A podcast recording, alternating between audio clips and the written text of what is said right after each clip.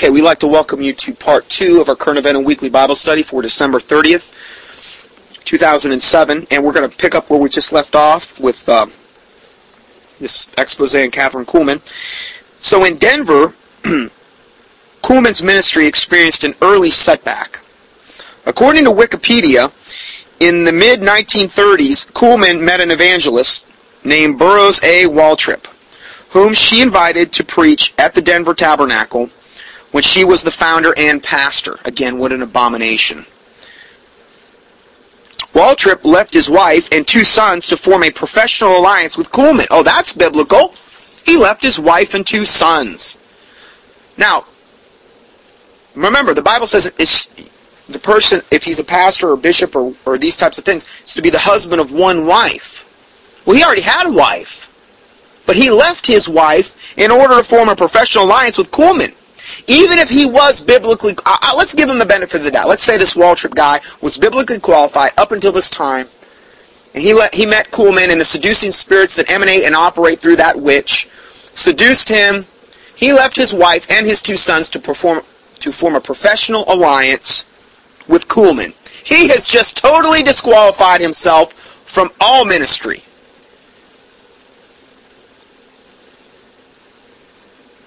He has. I mean, I don't see any evidence of him repenting. And then it says, and after his divorce was final, he married her in October 1938. Now, Kuhlman was already totally disqualified, as we've seen. But now she marries a adulterer, and, and they go and they form their own. What an abomination. How could God bless something like that? This resulted in the deterioration of Kuhlman's ministry. Well, see, today it probably wouldn't, but back then they had a little more as far as standards and things like this. Maybe they read their Bibles a little closer. This resulted in the deterioration of Kuhlman's ministry and in Waltrip's and in Waltrip's as well in Mason City, Iowa. They left Mason City and traveled throughout the country, always dogged by news about their past. They should be. They should be. I mean, wh- why isn't Paul Crouch dogged by that whole thing about how he had that uh, that gay uh, lover, that black guy that, that he was with that was 20 or 30 years younger than him? That Lonnie Ford, I think was his name or something.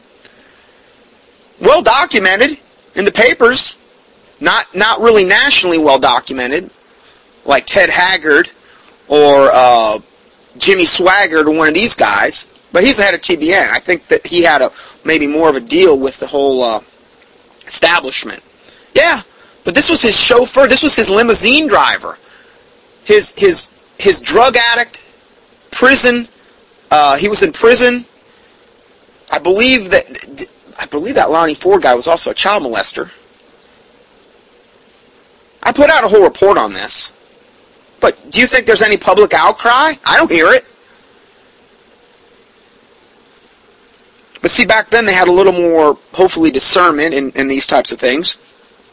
So it says they left Mason City and traveled throughout the country, always dogged by news about their past. Kuhlman finally left Waltrip in 1944, and in 1948, Waltrip divorced Kuhlman. Moving to Franklin, Pennsylvania, Kathryn put the marriage behind her and thereafter presented herself as Miss Kuhlman. She should be hiding her, her head in shame. How many ways can one be totally unbiblically qualified to be a pastor, or actually really disqualified to be a pastor. How many ways could, can you count that she has no right to be doing what she's doing? If the foundations be destroyed, what can the righteous do? There is a way which seemeth right unto a man, but the end thereof are the ways of death.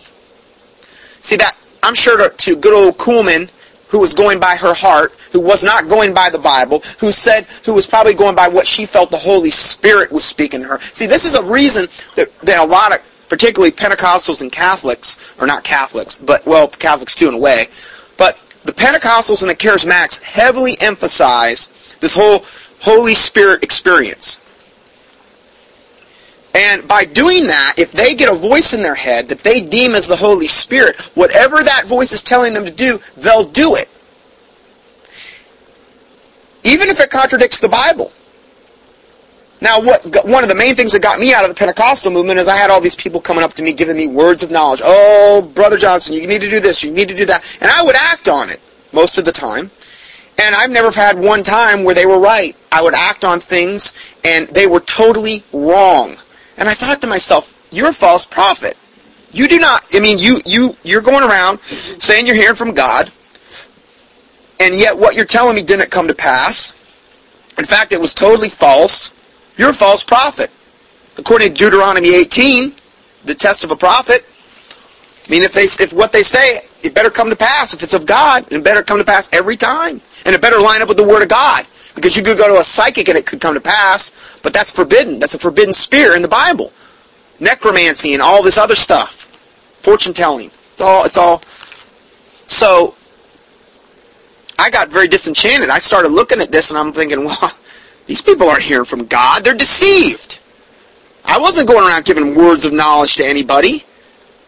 God had mercy on me. I'm glad. I'm glad that, that I, I saw that because that was one of the main things that the Lord showed me to see that these were very incredibly deceived people. And people like Benny Hinn and all these other people make all these false prophecies and all these Pentecostal ministries. They all do it, and this stuff doesn't come to pass in the time frame because many times they're very specific. And yet they continue to follow these people. It doesn't make any sense. Why would you follow somebody that's giving out things that are, that are not coming to pass, not true. They're deceiving you. Well, they're so sincere. They have this big ministry. I've put so much time and effort and money into this. They're really good people. No, they're not. They're deceiving you. They're devils. And you shouldn't be putting your money into these types of ministries either. Because you're going to be accountable for that. So, this is a big thing that goes on with these movements. And it, so much of it emphasizes the Holy Spirit. We're going to talk about this in a second. Let's go a little bit further here.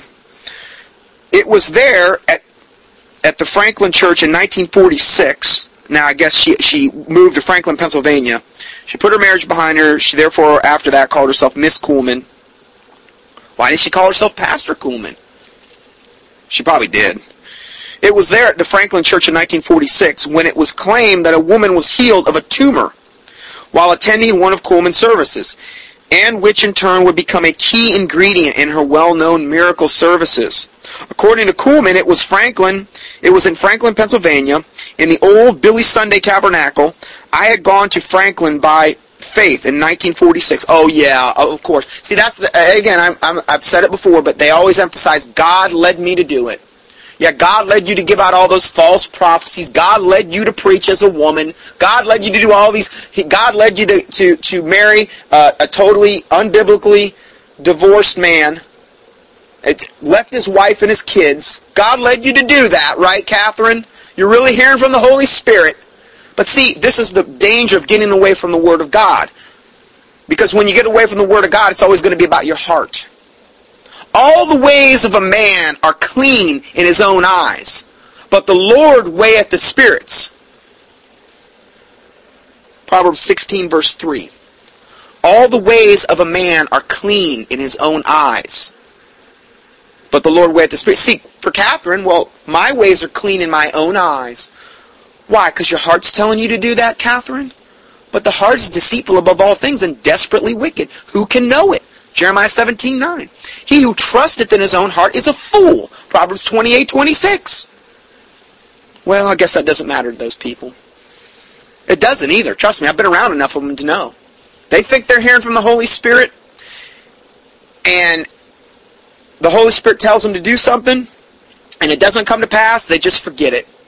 They act as though it never even happened. They have this unbelievable ability to just forget all these things they supposedly heard from the Holy Spirit because their, their flesh is constantly being tickled. They're constantly being feeling so special because the Holy Spirit's speaking to them and all the stuff that the Holy Spirit's supposedly telling them, so much of it's unbiblical. So much of it doesn't come to pass. How could it be from God? I'm not saying the Holy Spirit can't speak to somebody. I'm just saying if it's going to come from the Holy Spirit, it's going to line up with the Bible and it's going to come to pass if it's some type of prediction. I don't see it happening very much. Sorry. So, let's see here. If we go further, I had gone by Franklin by faith in 1946. This is Kathryn Kuhlman saying this, not knowing what I would find there. It was the third service. I was preaching on the Holy Spirit, sharing with the people the little that I knew about the third person of the Trinity. Well, you you you didn't know a whole lot. That's true. The third person of the Trinity. A woman stood up and testified to healing of a tumor. That was the first healing that took place in this ministry. Now, if it was an internal tumor, how did she know she just got healed? Did she have a tingly in there? And all of a sudden, well, it's gone. I was listening to this guy yesterday on um, that guy that started the Malkmus, uh, the one on the Hallelujah diet. I've done a whole teaching to refute him. And he said, the, the, the interviewer from ABC was saying, well, he says, supposedly this all started when you said that you went to this purely vegetarian diet and you were, you were healed of a colon tumor. He says, did you ever get the colon tumor verified? Well, no. And he says, well, how do you even know it was there? Well, I just believe that it was. But you never got it medically verified. No, well then what was it, your opinion? And then he goes on to say, you say that this Bible, this this diet is biblical, and it's not. We've proven that with all the verses in the Bible. And he quotes them, this guy, the verse about um, in um, Genesis nine or, or eight or nine, where when Noah got off the the ark, God said, you know, every creeping thing and, and these types of things can be your food and these types of things. And in other words, you could eat meat at that point. Do you know what Malkmus said? He says, well, he said that was only because God was giving them a reprieve for a time period. Because, see, all they had were animals on the ark.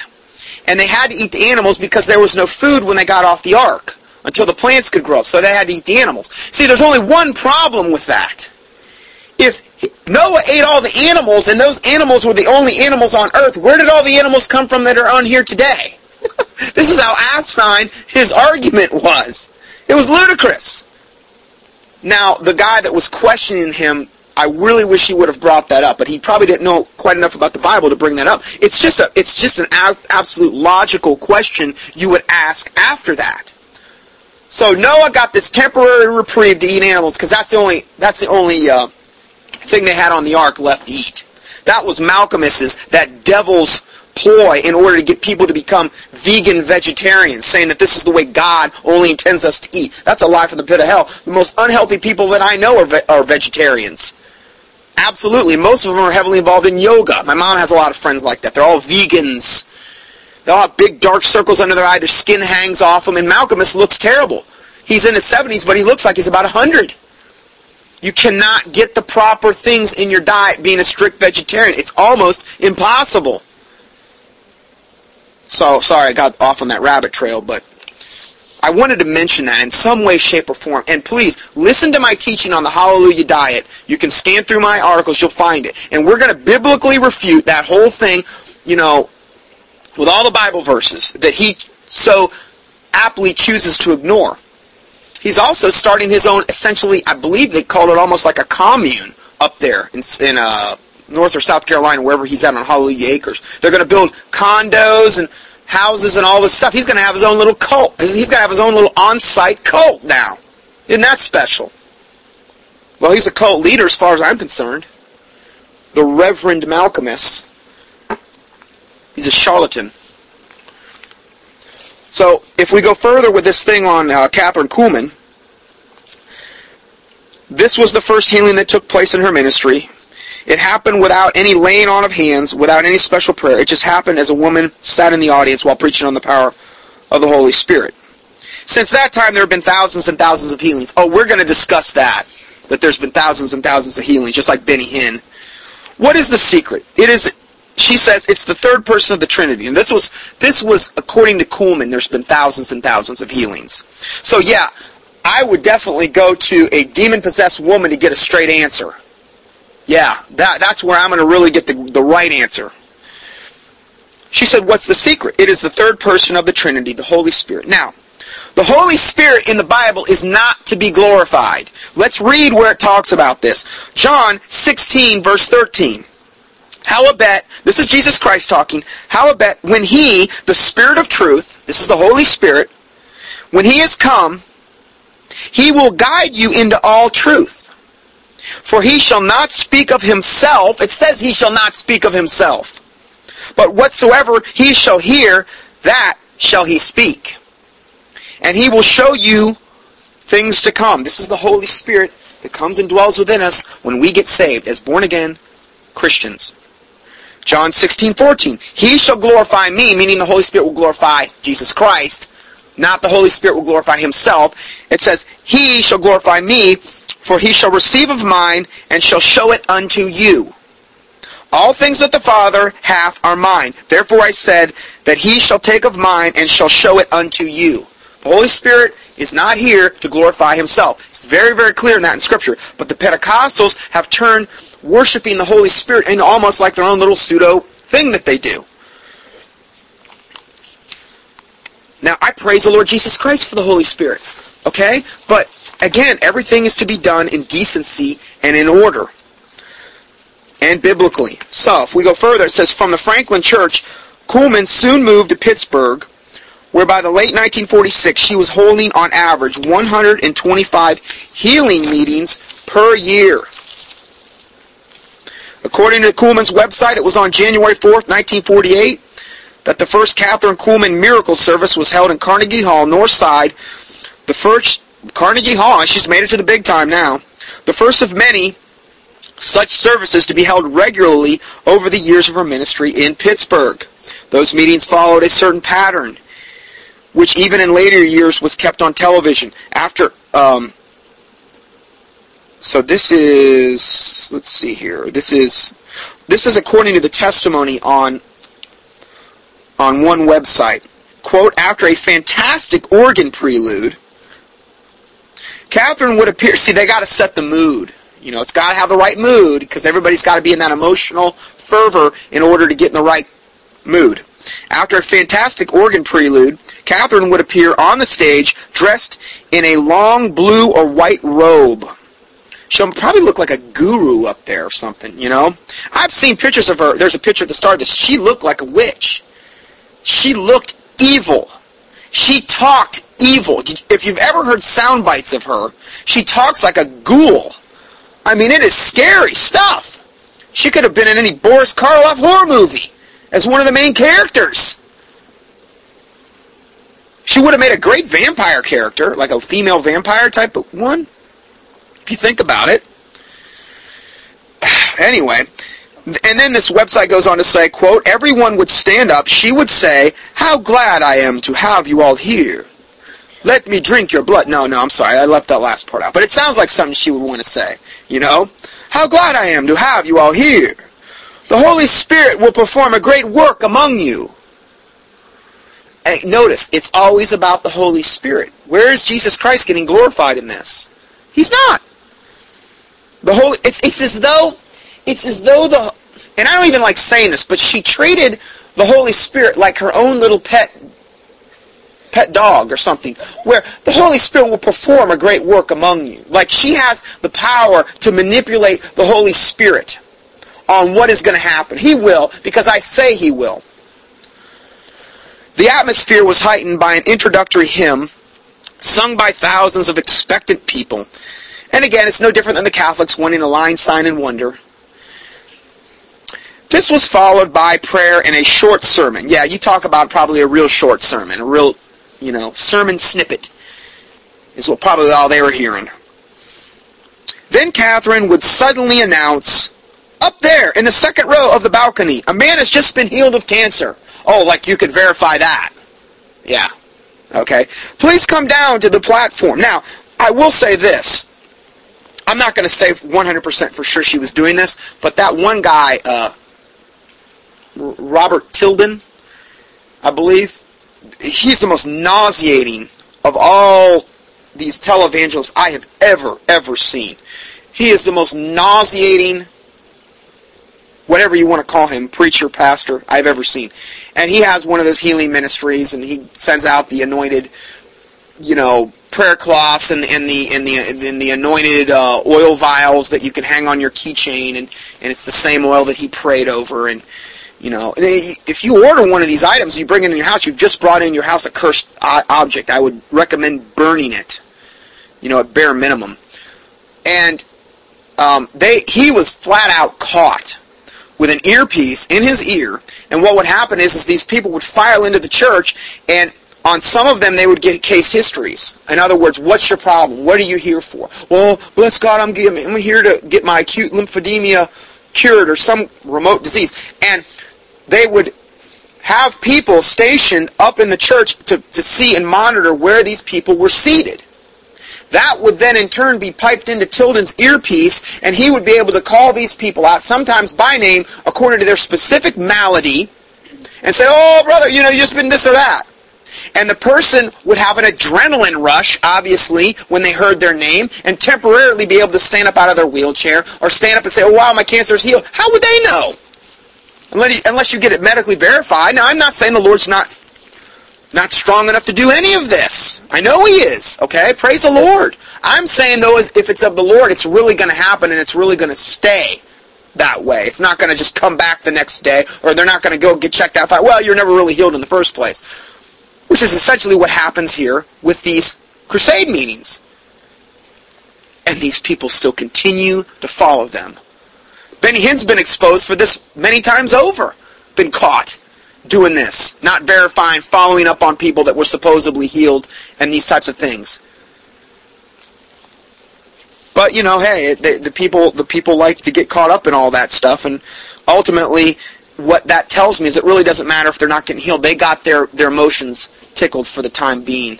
Now, I'm not saying there's not sincere people that go to these things and genuinely expecting a healing, okay?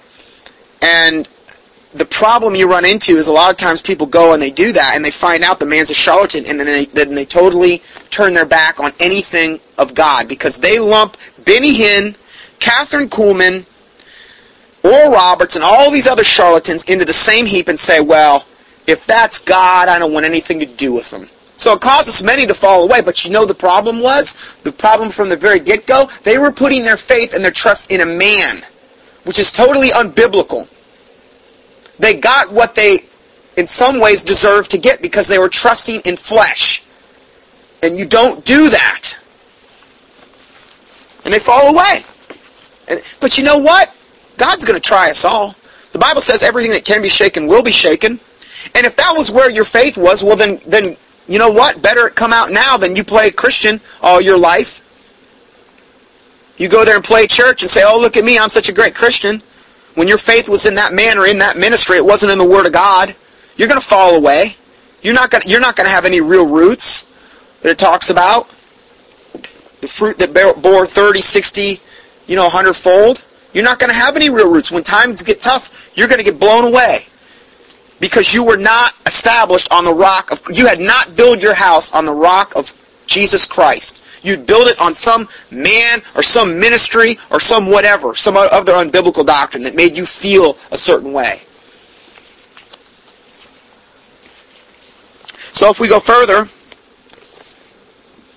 okay, so and this so this man had supposedly been healed of cancer, and then it says, "Please come down to the platform," or a girl in the 17th row has just been healed of a lung disease. Again, these are all really easy to verify during a uh, healing service. Now, again, let me say this too, because I, I mentioned this before. If you're at one of these services, hoping and expecting to have your name called, and they called your name, and they identified something that exactly was going on with you, and you thought, oh, this is it, this is God, I know it is. And I'm not saying God's not capable of it, but I don't believe God's going to work through a devil. I'm not saying he couldn't work through a devil, but I'm saying I don't think primarily that would be the way God would work if you if you want to be logical about things. I mean, come let us reason together, saith the Lord. Some of these people may be very, very sincere, but they're sincerely wrong. There is a way which seemeth right unto a man, but the end thereof the ways of death. So, if you had your name called out, you talk about an adrenaline rush you're going to have. Now, the adrenal glands are what secrete adrenaline in the body. They also secrete this substance called epinephrine. And when that happened to you, I guarantee you, you would have a rush of epinephrine, of adrenaline. These are different hormones. Um, there's other hormones that your body would would also secrete that would give you a heightened sense of well-being, of energy, of things like that. It would be like having a double espresso shot, kind of. And okay, sorry about that. And um, so continuing, it said it would continue in the same way for several hours. In other words, she'd be calling out people from different rows and things like that, and it'd, look real impressive, you know. Now, um, if you went to a fortune teller, and that fortune teller told you something about yourself that there's no way they could have known, which is kind of what we're talking about here, because we're talking about a witch that was up at the front. I call her a witch, I really do, I, because she's she's dealing in witchcraft, charismatic witchcraft. And um, if you went to a fortune teller, now my mom's been to these people before, and I know that there's a certain element of truth here. I mean, they do get it right some of the time. Some of the better ones get it right a lot more of the time. They don't ever get it right 100% of the time, though. There are demons and devils that cohabitate around us, observing our actions 24-7 since we've been born. I'm not saying we're all walking around demon-possessed, but don't you think if you were Satan and you were a born-again Christian, he would assign more people to try to hinder your life than he would the average person that's in some bar somewhere that's just drinking? He's already got him. So who is, who is Satan's real enemy on this world? True born-again Christians. Created, you know, Holy Spirit living inside us, these types of things. Well, this would apply to us and it would also apply to other people that are unsaved. So they go and they have these demons that either are habitating around them or actually possessing this person. And what a fortune teller does is through the familiar spirits that they're talking to, those familiar spirits talk with the spirits that emanate and operate around this person that's sitting over there across from the crystal ball. There's communication between them that's obviously silent from our in our dimension, in our realm, but they speak it into the fortune teller's head. This is how a fortune teller can know something about a person that she's never met. I remember when my mom went to a fortune teller when I was real little. She came back to me and she said, "Oh, this fortune teller told me all the stuff about you that was true." She went to Key West. She got her palm read or something. I don't know. Yeah, I think she got her palm read. And she said that I had that my mom had a son, and my mom's like, yeah. And she said he plays baseball. And I had, it was the only time in my life I had ever played baseball. I only played it for one season when I was probably like nine or ten. And we won the championship, I remember. First time, I got spoiled. White Sox, we won the championship. I, I wanted to throw that in there. Kind of, you know, I still think about those glory days. No, just kidding, just teasing. So anyway, but she knew this about me, and I'd only played baseball one time you know, probably for a three or four month period, or four or five, and that was it. And and and then she said, "Oh, and your son's going to grow up, and he's going to help a lot of people, and all this other stuff."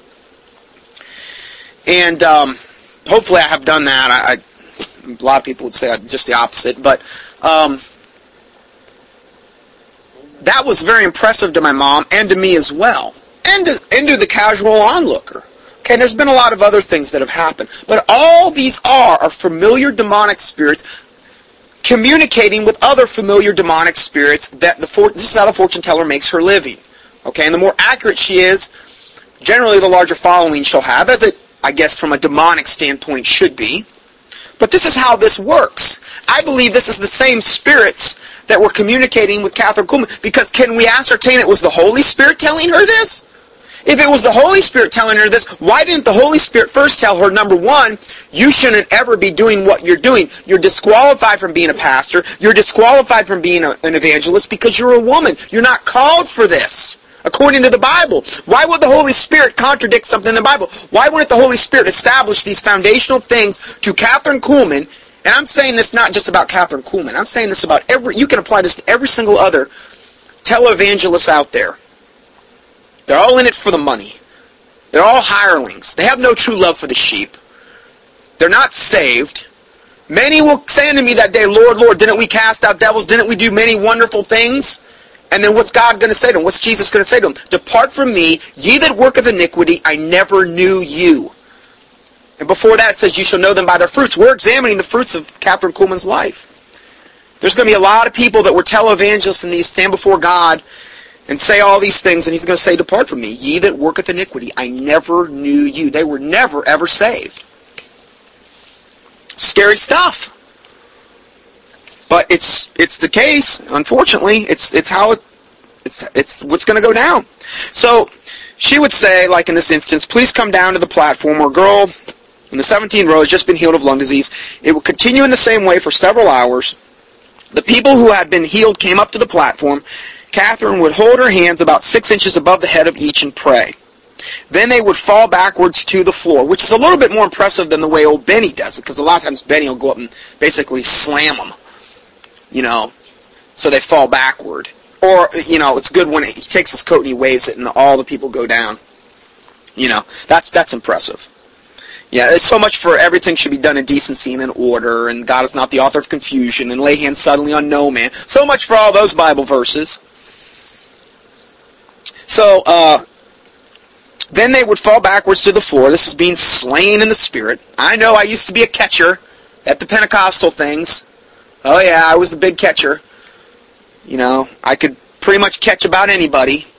There were some, it was weird because some people were real easy to catch, and some women would just drop to the floor. Usually it was women. I, I, you know, it really was. Most of the time women were drawn more into this than men. And, you know, that's just the way it was.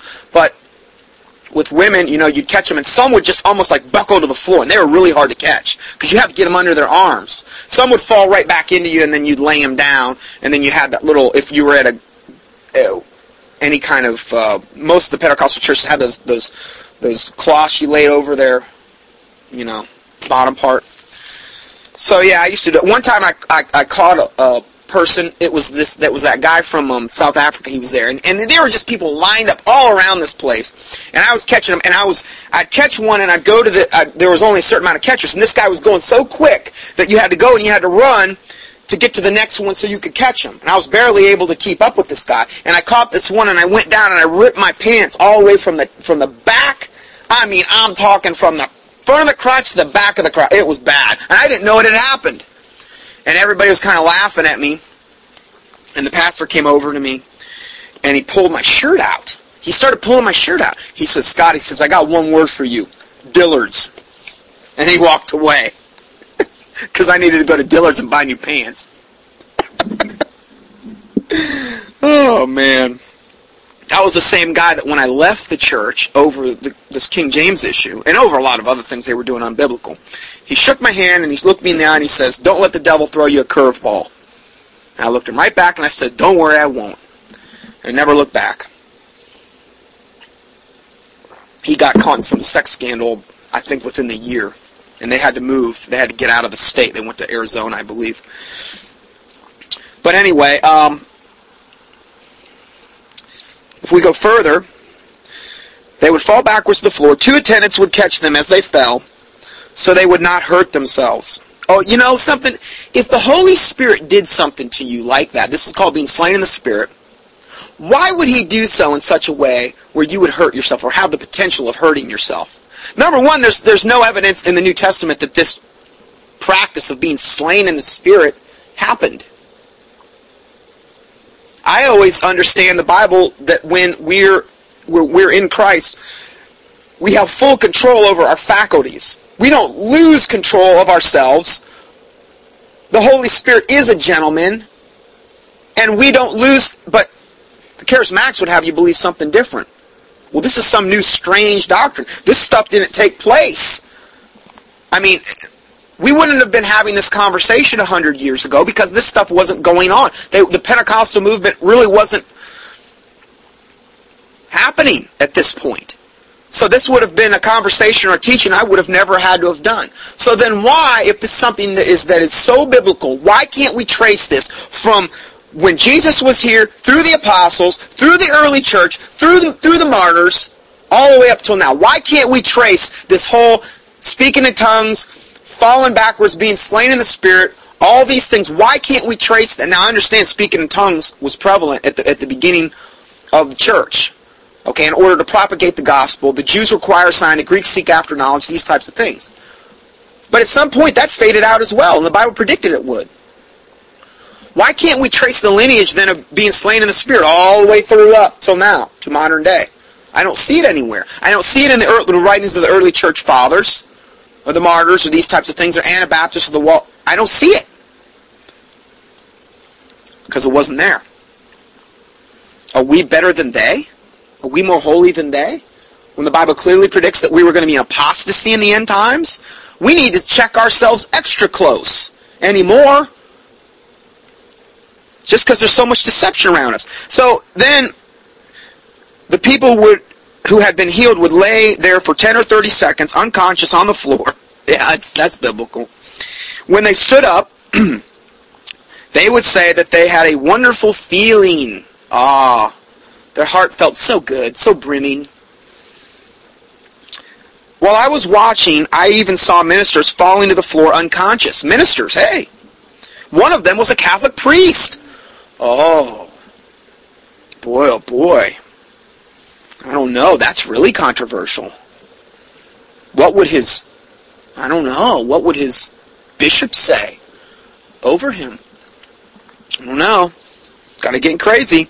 And then it says such behavior caused some to suspect that her power wasn't from the Holy Spirit. Oh, imagine that.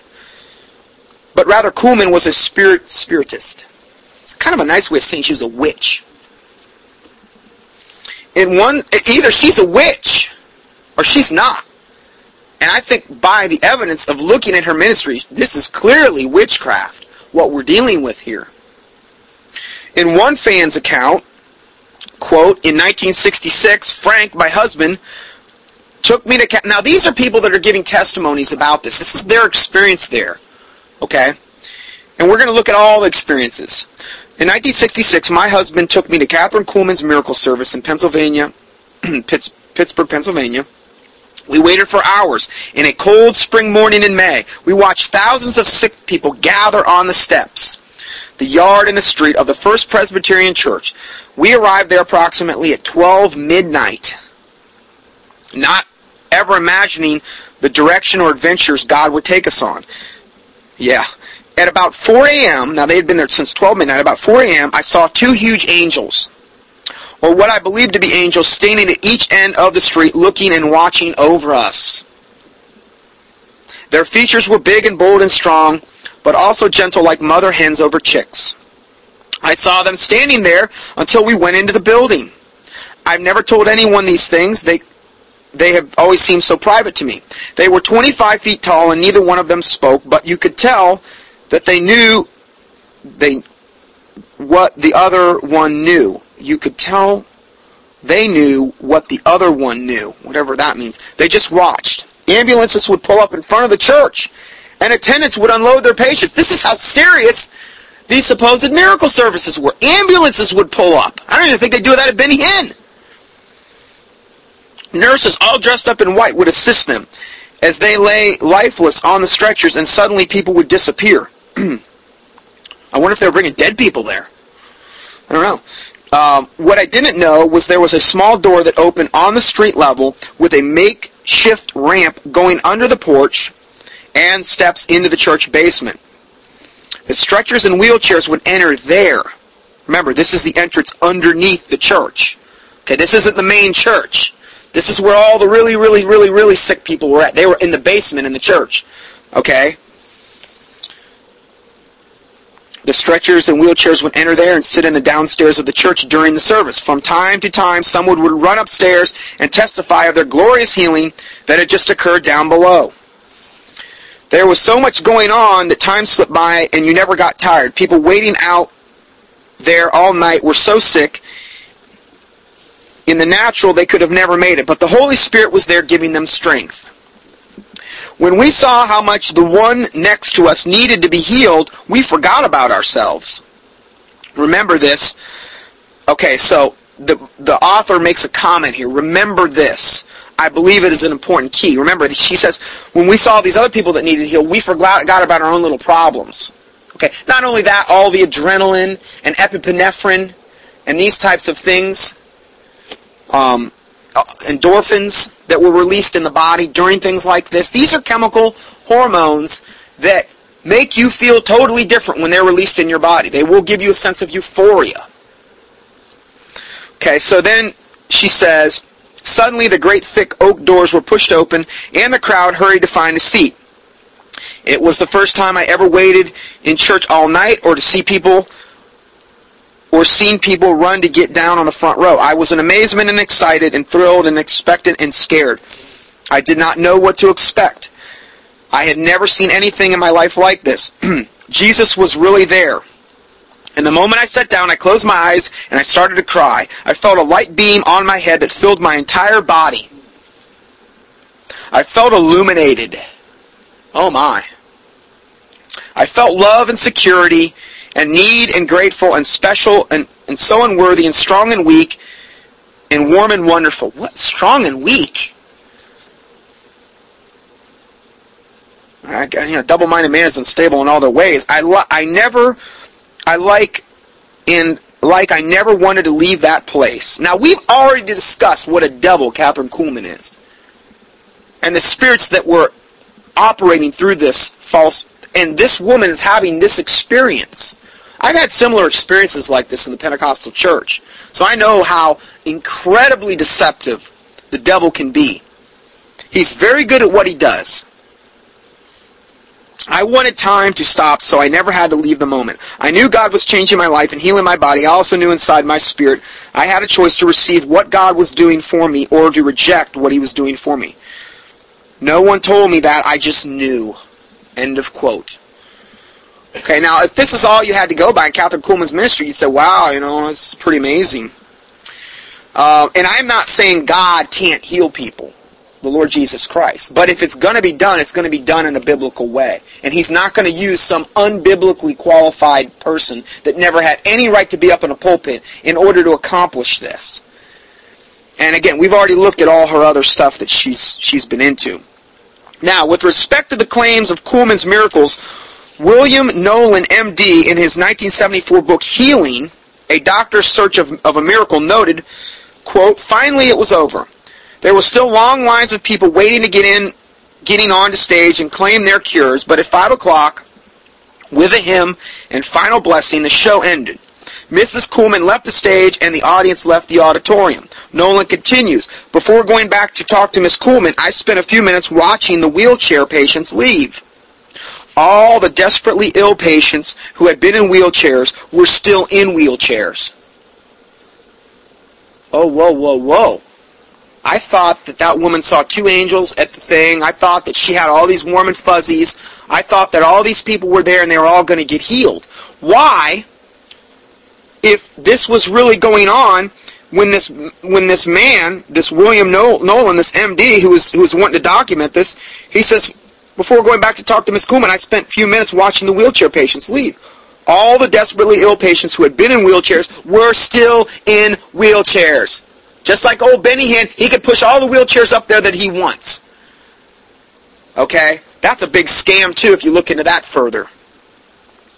In fact, the man with the kidney cancer in his spine and hip, the man whom I had helped to the auditorium and who had borrowed his wheelchair, brought to the stage and shown to the audience.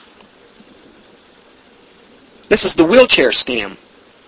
This man had kidney cancer in his spine and in his hip. The man whom I helped to the auditorium, this guy personally helped this guy in, who had borrowed his wheelchair, brought to the stage, shown to the audience when he claimed a cure. Why? Because of all the endorphins flowing through him. Endorphins, adrenaline, epinephrine, all these things that, that can do wonders for a time period, for a temporary time.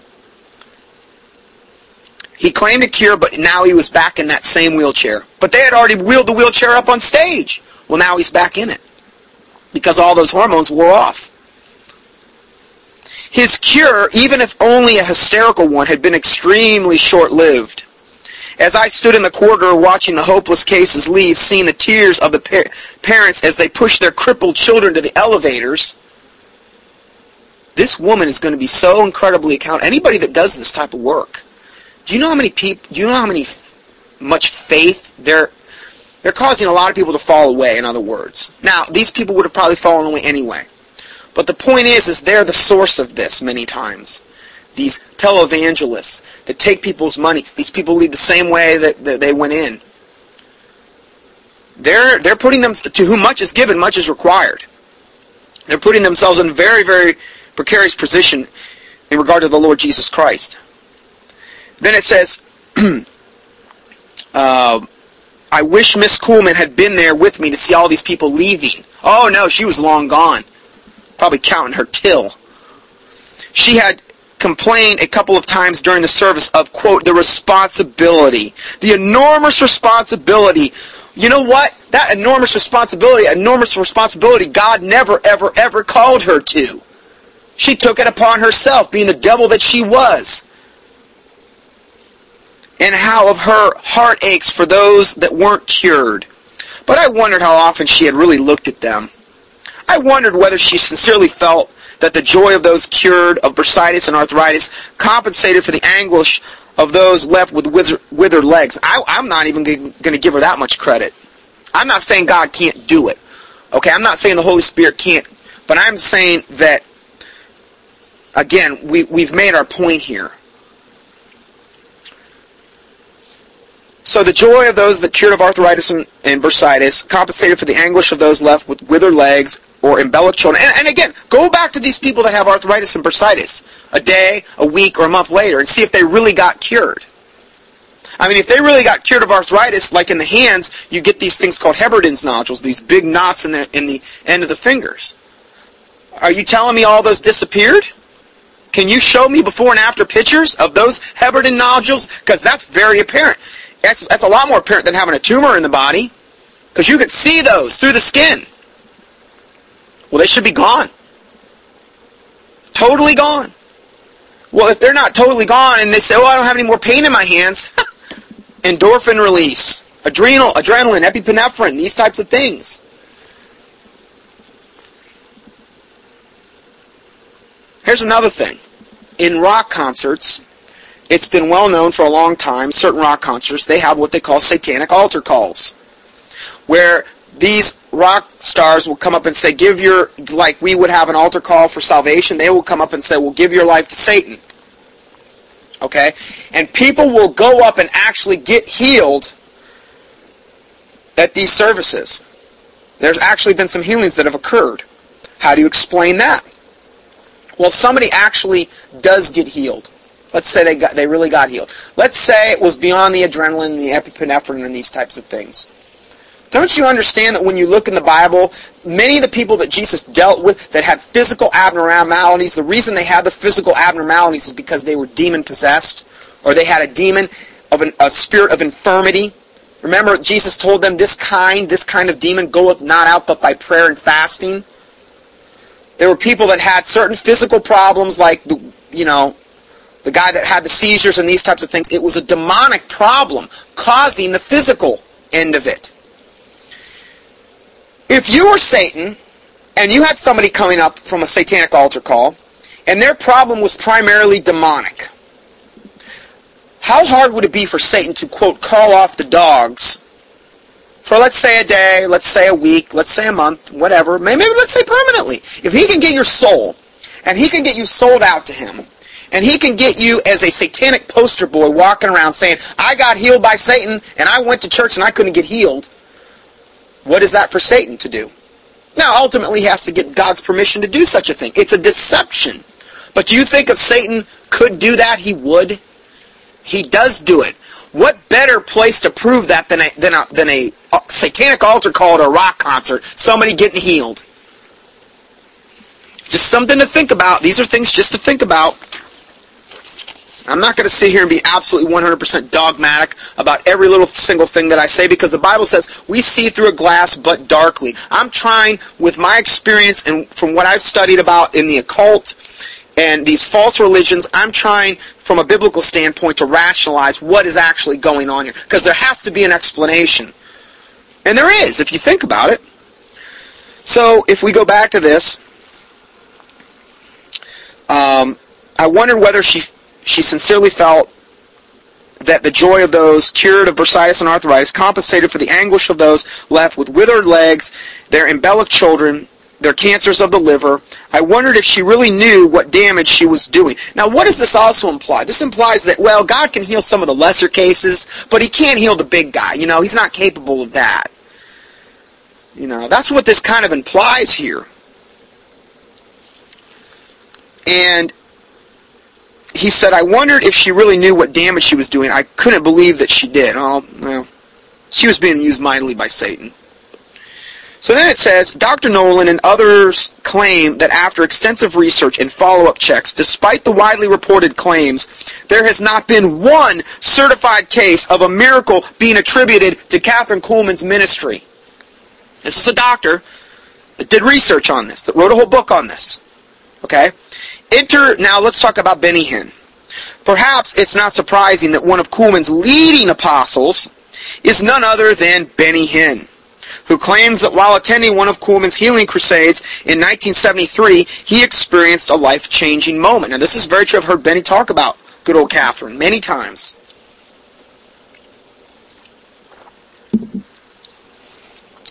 Benny Hinn incidentally claims that besides being visited by Jesus, oh, Jesus visited him. Hmm. I thought Jesus was coming back in the clouds for his saints and stuff like that. But evidently, Jesus had a personal sit down with Benny Hinn, supposedly. Now, if Jesus Christ really did appear to Benny Hinn, why didn't he rebuke and upbraid him for his heresy and his apostasy?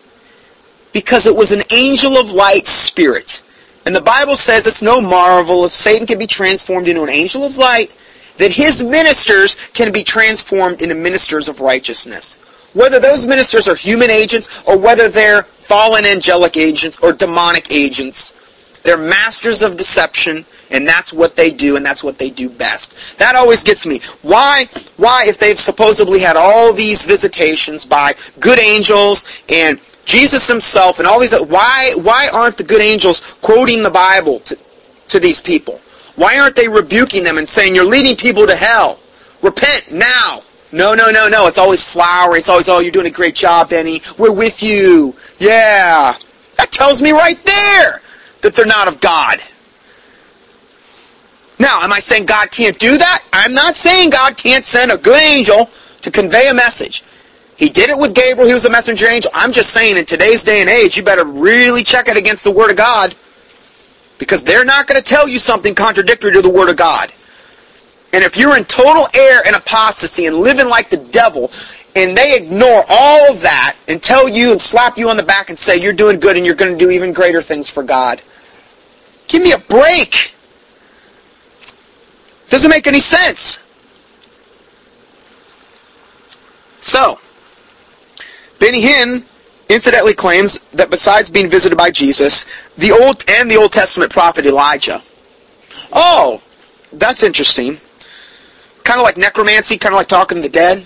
Well, yeah, exactly like that. Because what other what other things did he do?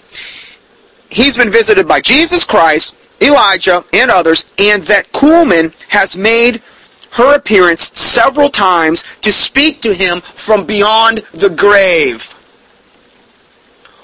Wow, Brother Johnson, how do you explain that? Easily. It's called necromancy. It's called a spirit that's totally forbidden and was punishable by death in the Old Testament. Death. If you were a necromancer, if you communicated, it was a death sentence. If you got into this witchcraft stuff, the astrology and all the, including horoscopes and things like that, you know, it's essentially a death sentence for you if you were caught doing this. Yeah, but but how could how could Kathryn Kuhlman, if she actually appeared to Benny Hinn, and it looked like her, and it sounded like her, and and and and it acted every way, shape, or form like Kathryn Kuhlman. How, well, how do you explain that? Easily. They're called familiar spirits. The Bible talks about them. The witch of Endor had a familiar spirit. What is a familiar spirit? It is a spirit that's familiar with your habits, with you. It's a familiar spirit because it's hung around you your whole life and studied you. And when you die, you either go to heaven or hell. It is appointed unto man once to die, and after this, the judgment. Period. There's no reincarnation. There's no coming back as a dung beetle until you get it right. This whole thing about karma and all this other stuff, reincarnation, it's all lie from the pit of hell. These familiar spirits are intimately familiar with you. And when they come back and when if they physically manifest, they will look just like in a spirit body that person whom they were familiar with. And their voice will sound just like that person you were familiar with. And this is one of the main ways people are going to hell because they supposedly had a visitation from dear Aunt Ethel. And Aunt Ethel came back from beyond the grave, even though she lived like the devil or she was a good Catholic, and says, Oh, I'm in a better place now. I just went toward the light and everything's all good and rosy. And it's a lie from the pit of hell. Because Aunt Ethel is in hell. And that's a familiar spirit that was familiar with Aunt Ethel, with her voice, and with her life. And they're coming back selling you a bill of goods so you'll go to hell too. Because Satan wants as much company in the lake of fire as possible. That's his goal. Period. That's why, if you want to boil all of this deception down, what is the ultimate goal of Satan? To get you into the lake of fire, ultimately? Hell first, lake of fire second. Okay, hell first, great white throne judgment, lake of fire. Now, I'm not saying that because I think I'm better. I'm just saying that's what the goal is. Does it make sense to you now how this happens? What is that for Satan? If he could transform himself into an angel of light, meaning he can come to you as this wonderful looking, perfect looking thing, like I talked about the other night, a lot of times these aliens will manifest as what they call the Nordics. They'll come and they come as these blonde haired, blue eyed, absolutely perfect physically in every attribute. And they come to you and they have this nice flowery message about peace and love and that we actually created you. We're, we're the gods of old and these types of things. Satan is incredibly good at what he does, and he, and he goes around as a roaring lion seeking who, whom he may devour. That's his goal. That's his agenda. So, supposedly, Kuhlman's spoken to good old Benny several times from beyond the grave. Hinn's own miracle tours have become legendary with obvious similarities to Kuhlman's crusades. He patterned his ministry after Kathryn Kuhlman. Several months ago, Hinn brought his traveling healing dog and pony roadshow to an assembly of God.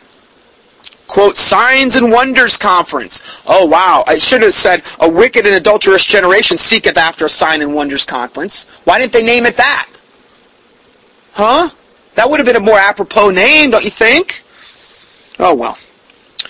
They must have shortened it to Signs and Wonders Conference because they couldn't get the whole wicked and adulterous generation seeketh after a sign on the on the placard out front.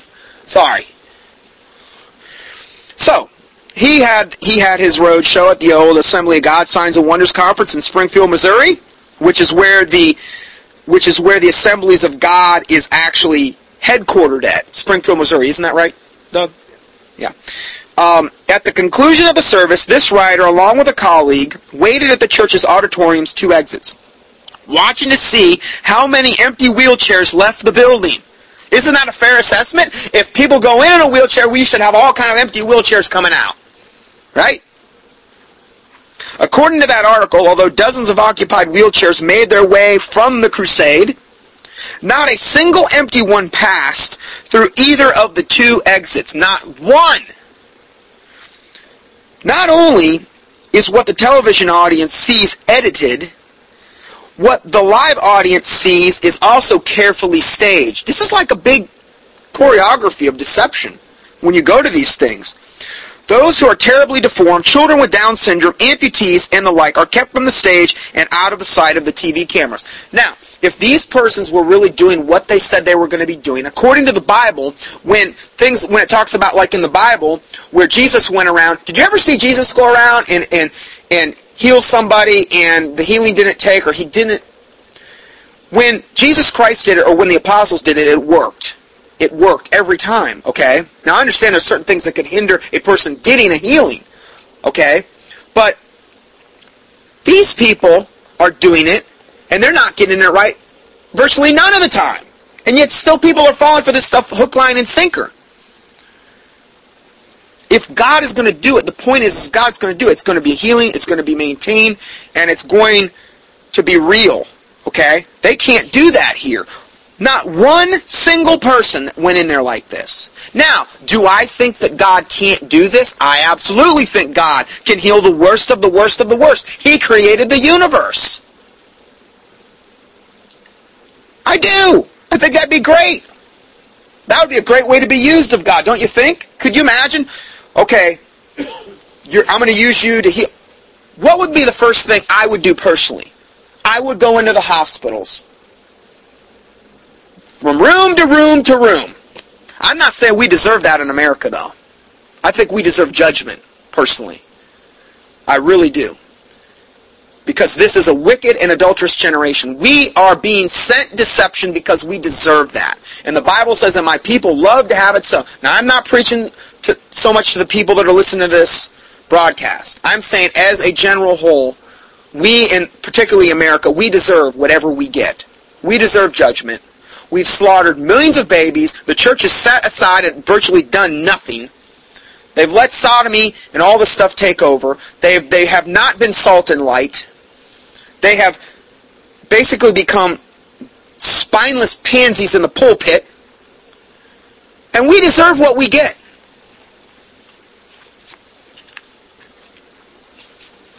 But it would be a wonderful thing to be used of the Lord in this way. I'm not saying he couldn't do it. But if you were really a man of God, and you were given this gift, personally what I would do is I would go and I would start going to the worst of the worst. Wherever the Lord led me, I guess is what I would say. And it wouldn't be to some big crusade where they're going to get a whole bunch of money and do this.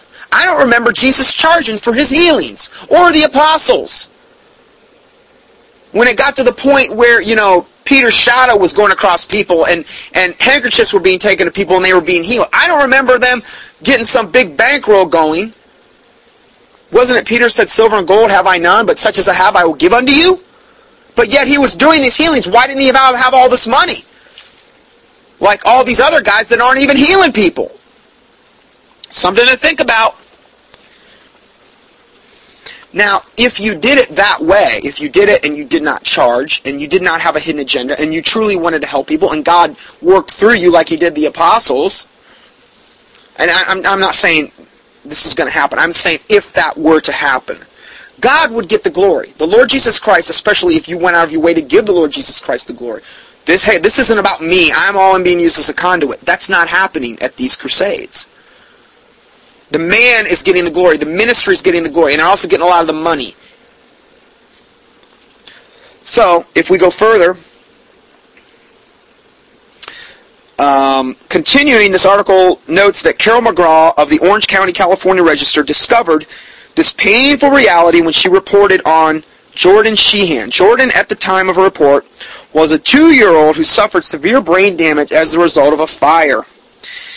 He was in a coma for two months. He cannot swallow, talk, or move. Jordan's parents and grandparents thought that if they could get the child to Benny Hinn's healing crusade and have him prayed over, the miraculous would surely come upon the child. But according to, to McGraw's report, Jordan never experienced the miraculous touch from Hinn. And he and his family were cautiously kept from the stage. Hey, they don't want those, those hard cases. They know they're charlatans. They know they are. Now, this is all reference that when I'm reading you here. Um, what with this history, it's no surprise that Kuhlman is a New Age diva with an influence that continues to be felt long after her death in 1976 in Tulsa, Oklahoma, following open heart surgery. I guess Benny wasn't around to lay hands on her.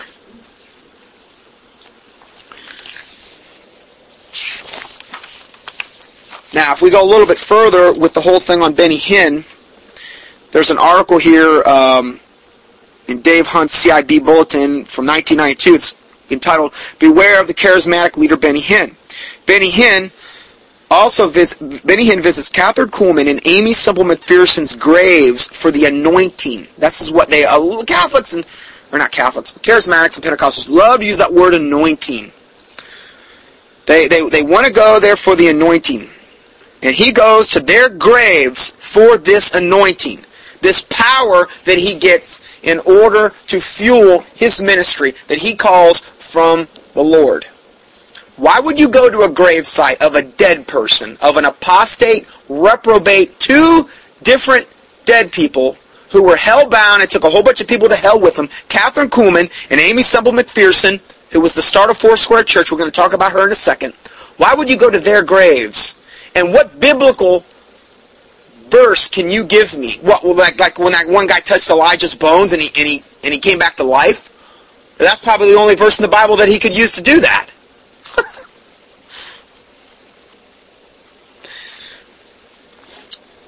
And then it goes on to say, the secret to Benny Hinn's power is his peculiar anointing, which he connects with Kathryn Kuhlman and Aimee McPherson, founder of the Foursquare Gospel Church. He felt, he first felt, quote, the full power of the Holy Spirit on him at the Kuhlman meeting in 1973. And her mantle has presumably fallen upon him. You know, like Elijah and, and Elisha, you know. Well, her, her mantle has fallen on, I don't dispute that one bit.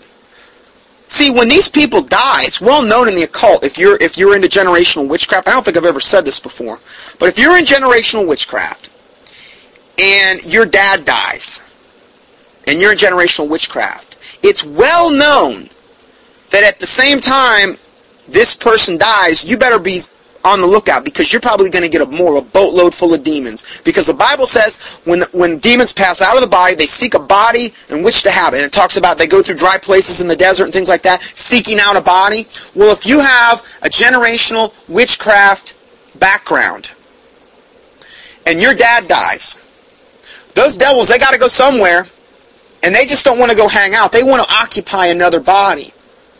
Who better than the children of the person that died. If there's open doors there, they go to them. That's an interesting little point. But from, from me studying the occult, that's absolutely what happens. So, this mantle had presumably fallen upon him. Who better? Who better? Those same devils that, that emanated and operated through Kuhlman said, hey, we gotta go get we gotta go to the next guy. Benny Hinn's probably the best subject there is. Now, I'm not saying she was related to Benny Hinn, but I'm saying he was. There wouldn't have been a better candidate. And then you look at the fruit of his ministry as evidence of that. And then it says he conducts his meetings almost exactly like hers. Although it takes Hinn much longer to get his audience into the expectant mood that seems to generate psychosomatic miracles.